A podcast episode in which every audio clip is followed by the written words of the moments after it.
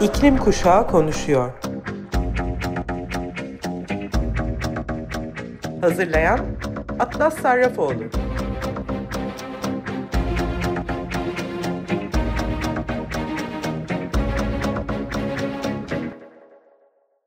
Merhabalar Sayın Açık Radyo dinleyicileri. İklim Kuşağı Konuşuyor programına hepiniz hoş geldiniz. Ben Atlas Sarrafoğlu. 16 yaşındayım.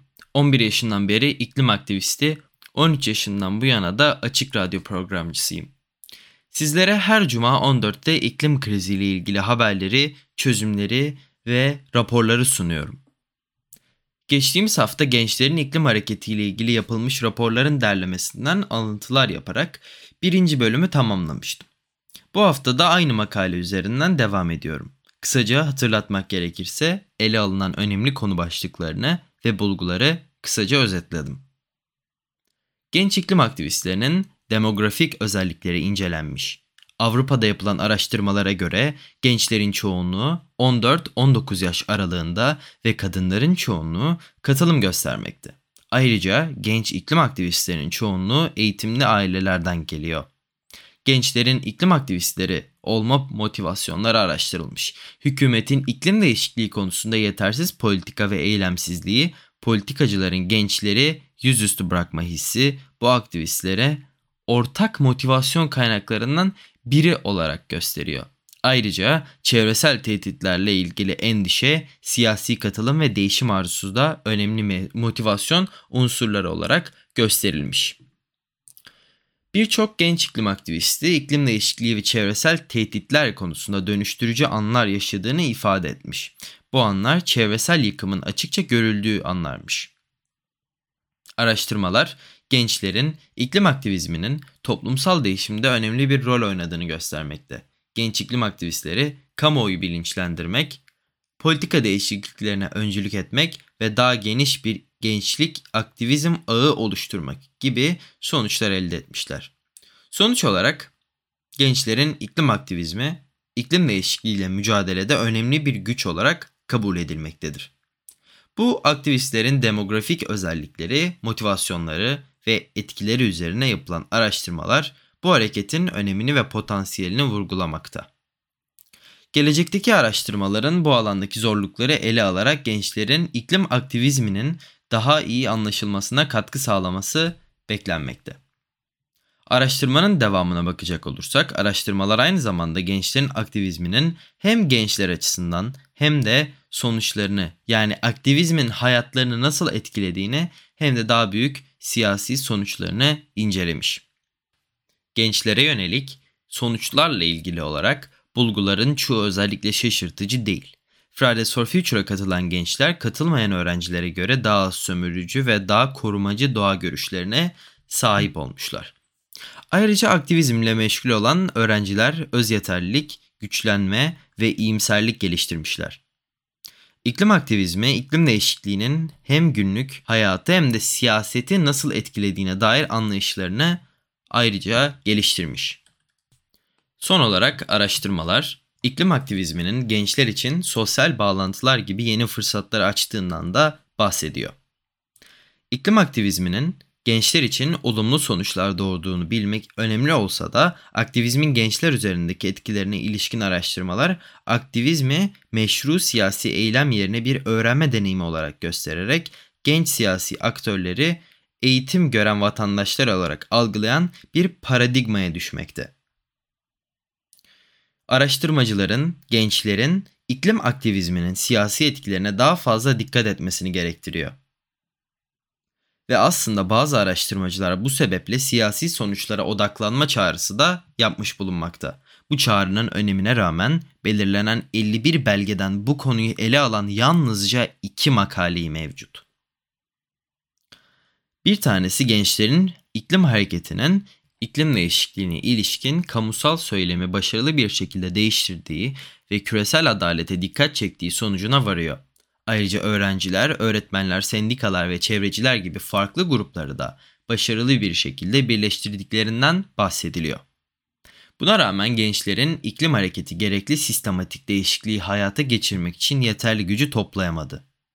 Bir başka araştırma ise benzer sonuçlara vararak hareketin konuyu yeniden siyasallaştırılarak kamuoyunun gündemine taşımayı başardığını da tespit etmiş. Ancak aynı araştırma boş vaatler söylemiyle hareketin kendisine hegemonik güçler tarafından etkisizleştirmeye ve tercih edilmeye karşı savunmasız hale getirdiğini de iddia ediyor. Gençlerin iklim aktivizmine ilişkin literatürün önemli bir kısmı gençlerin iklim değişikliğini nasıl anladığına değiniyor. Bu literatürün büyük bir kısmı gençlerin iklim değişikliğine daha radikal açıdan baktığını öne sürüyor.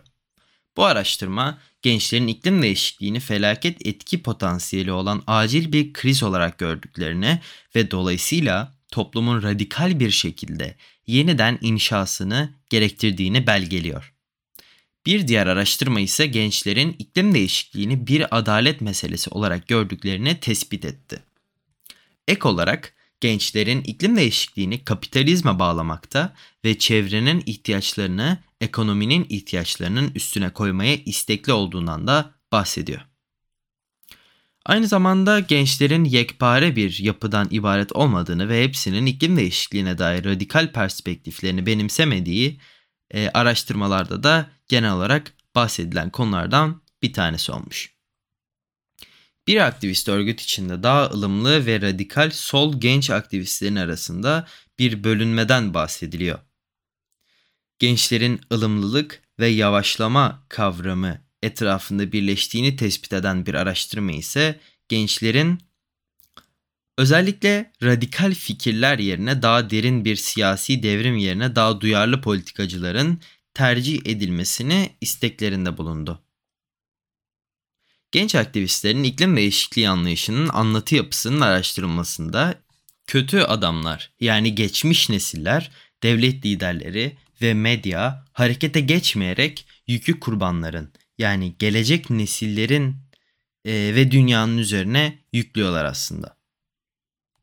Kötü adamların büyük eylemsizliği ve ihmaliyle karşı karşıya kalan mağdurlar yalnızca mağdur olarak kalmıyor. Kolektif eylem yoluyla adaleti arayarak kahraman oluyorlar.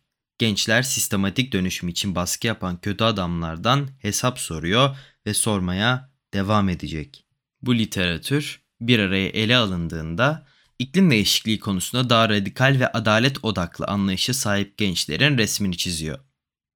Başka bir araştırma iklim adaletinin aslında Fridays for Future gibi genç hareketlerin taleplerinin merkezinde yer aldığı iddiasına dikkat çekiyor. Gençlerin iklim aktivizmine ilişkin literatür aynı zamanda gençlerin iklim değişikliği konusunda nasıl hareket ettiklerini de tartışıyor. Konuyla ilgili daha radikal anlayışlar göz önüne alındığında literatürün çoğunun gençlerin eyleme yönelik daha radikal yaklaşımlar benimsediğini göstermesi şaşırtıcı değil. Özellikle 3 makale iklim eylemi söz konusu olduğunda gençlerin kolektif eylemi ve sivil itaatsizliğini tercih etme eğiliminde olduklarını ortaya çıkardı. Bu eylem yıkıcı olma eğilimindedir ancak şiddetsizlik, barış ve neşeye dayanır. Genç aktivistlerin iklim değişikliğini başarıyla kamusal konuşmaların ön sıralarına taşıyan siyasallaştırılmış taktikleri nasıl kullandıklarını yorumluyor aslında. Genel olarak aktivizmin tezahürleri büyük ölçüde müsaitlik durumuna göre şekilleniyor. Gençlerin kendi coğrafi konumlarında hali hazırda olup bitenlerin politikalarını ve taktiklerini benimseme eğiliminde olduğundan bahsediliyor. Genç aktivistlerin iklim değişikliğine dair anlayışları farklı olduğu gibi eylem fikirleri de farklı. Bir araştırma genç iklim aktivistlerinin temsil ettiği çeşitli muhalefet türlerini tanımlayan bir tipoloji oluşturmuş. Gençlerin muhalefetini saygılı, yıkıcı veya tehlikeli olarak sınıflandırmışlar. Örneğin Fransız genç iklim grevcileriyle yapılan araştırmalarda sivil itaatsizliğe güçlü bir destek olduğunu ancak buna katılma konusundaki farklı istekliliklerin ve şiddet kullanımına ilişkin farklı görüşlerin olduğunu buldu. Gençlerin aktivizmi ile ilgili olarak birçok bilim insanı kendimiz yapalım, do it ourselves aktivizmi olarak adlandırdığı şekilde genç aktivistlerin genellikle geleneksel yapıların dışında faaliyet gösterdiğine de dikkat çekiyor. Bunda gençler yukarıdan aşağıya bilgilendirmek, örgütlenmek ve harekete geçmek için siyasi partiler ve sendikalar gibi geleneksel kolektif yapılara dayanmadan siyasi olarak hareket ediyorlar. Gençlerin iklim değişikliği konusunda nasıl harekete geçtiklerine ilişkin bir diğer tema ise aktivizmin önündeki kısıtlamaları inceliyor. Bir araştırma hem akranlar arasındaki eylemsizliğin hem de gençlerle yetişkinler arasındaki sürtüşmenin aktivizme katılımın önünde engeller oluşturduğunu buldu. Ayrıca okul bağlamında faaliyet gösterirken karar vermede genellikle yetişkin otorite figürlerinin son söze sahip olduğunu buldu. Taktiklere gelince araştırmalar gençlerin aktivizmlerinde mizahı, alaycılığı ve ironiyi nasıl kullandıklarını inceliyor. Araştırmalar aktivistlerin kimlik geliştirmek, öfkeyi ifade etmek ve eylemlilik dayanışma oluşturmak için alaycılığa, ironiye, öfkeye ve kendini küçümsemeye dayanan bir mizah türü olan snark adını verdikleri şeyi kullandıklarından bahsediyor. COP19'a katılan gençlerin iklim adaptasyonunu finanse etmek için genellikle limonata standı gibi mizahi eylemler yoluyla aktivistlerinin politikacıların ikiyüzlülüğüne ve başarısızlığına dikkat çekmeyi amaçladıklarını gözlemlemişler. Son olarak iki makale sosyal medyanın bir düzenleme aracı olarak kullanımını inceliyor. Araştırmada gençlerin aktivist kimliklerini yansıtarak diğer aktivistleri cezbeden ve meşgul eden anlatılar yaratarak ve yankı uyandıran bağlantılar kurmak için çağrıştırıcı duygusal anlatılar kullanarak siyasi sohbetlere katılarak sosyal medya üzerinde koalisyon kurmaya çalıştıklarını da buldu. Başka bir makale sosyal medyanın grup uyumu ve duygusal bağlılık oluşturmak için kullandıklarını da ortaya çıkardı. Gençlerin iklim aktivizmine ilişkin literatürde belirlenen son tema, bunun dışındaki kuruluşlar tarafından nasıl algılandığını ve tasvir edildiğini araştırıyor. Bu makalelerin birçoğu medyanın genç aktivistleri nasıl tasvir ettiğini inceliyor. Genel olarak bu makaleler medyanın genç aktivistlerini nasıl gayrimeşrulaştırdığına işaret ediyor. Araştırmacılar protestoculara söz hakkı verirken onları genellikle apolitik bir şekilde tasvir ettiklerini, böylece protestocuların eylemlerini baltaladığını ve mevcut güç yapılarını yeniden şekillendirdiğini buldu. Ayrıca gençlerin iklim grevlerine ilişkin tartışmalarda yetişkinlerin seslerinin baskınlığına dikkat çekiyor. Z kuşağının bizi kurtaracağı fikrini sorunlu olarak işaret eden araştırmacılar bir nesli tekil, statik bir anlatıya indirgemenin de problemli olduğunu tartışıyorlar. Araştırmalar Z kuşağının aktivizmini kutlarken aynı zamanda bir umut ışığı olarak görülmenin gerçekten dinlenmeden oldukça farklı olduğu sonucuna varıyor. Bu gözlem kesinlikle doğru gibi görünüyor. Son yıllarda gençlerin iklim aktivizmi konusunda önemli çalışmalar yapılmış olsa da bunun yeni bir çalışma kategorisi olmasından dolayı önemli boşluklar ve sınırlamalar bulunduğundan bahseden araştırma yazarları da genç iklim hareketinin genişleme fırsatlarını belirlemek üzere de çalışmalar gerçekleştirmiş. Bu çalışmalardan da gelecek hafta bahsedeceğim. Bu haftaki süremin sonuna yaklaştığım için şimdi sizin için seçtiğim şarkı Black Eyed Peas'den Where is the Love ile veda etmeden önce şarkının sözlerinden bahsetmek istiyorum. Şarkı sözleri şöyle gidiyor. Dünyanın nesi var anne? İnsanlar sanki anneleri yokmuş gibi yaşıyorlar. Bence bütün dünya drama bağımlısı. Sadece travma yaratan şeylere ilgi var. Yurt dışında evet, terörizmi durdurmaya çalışıyoruz. Ama burada hala yaşayan teröristler var. ABD'de büyük CIA, Bloods and Crips ve KKK. Ama eğer sadece kendi ırkını seviyorsan o zaman ayrım yapmak için alan açıyorsun.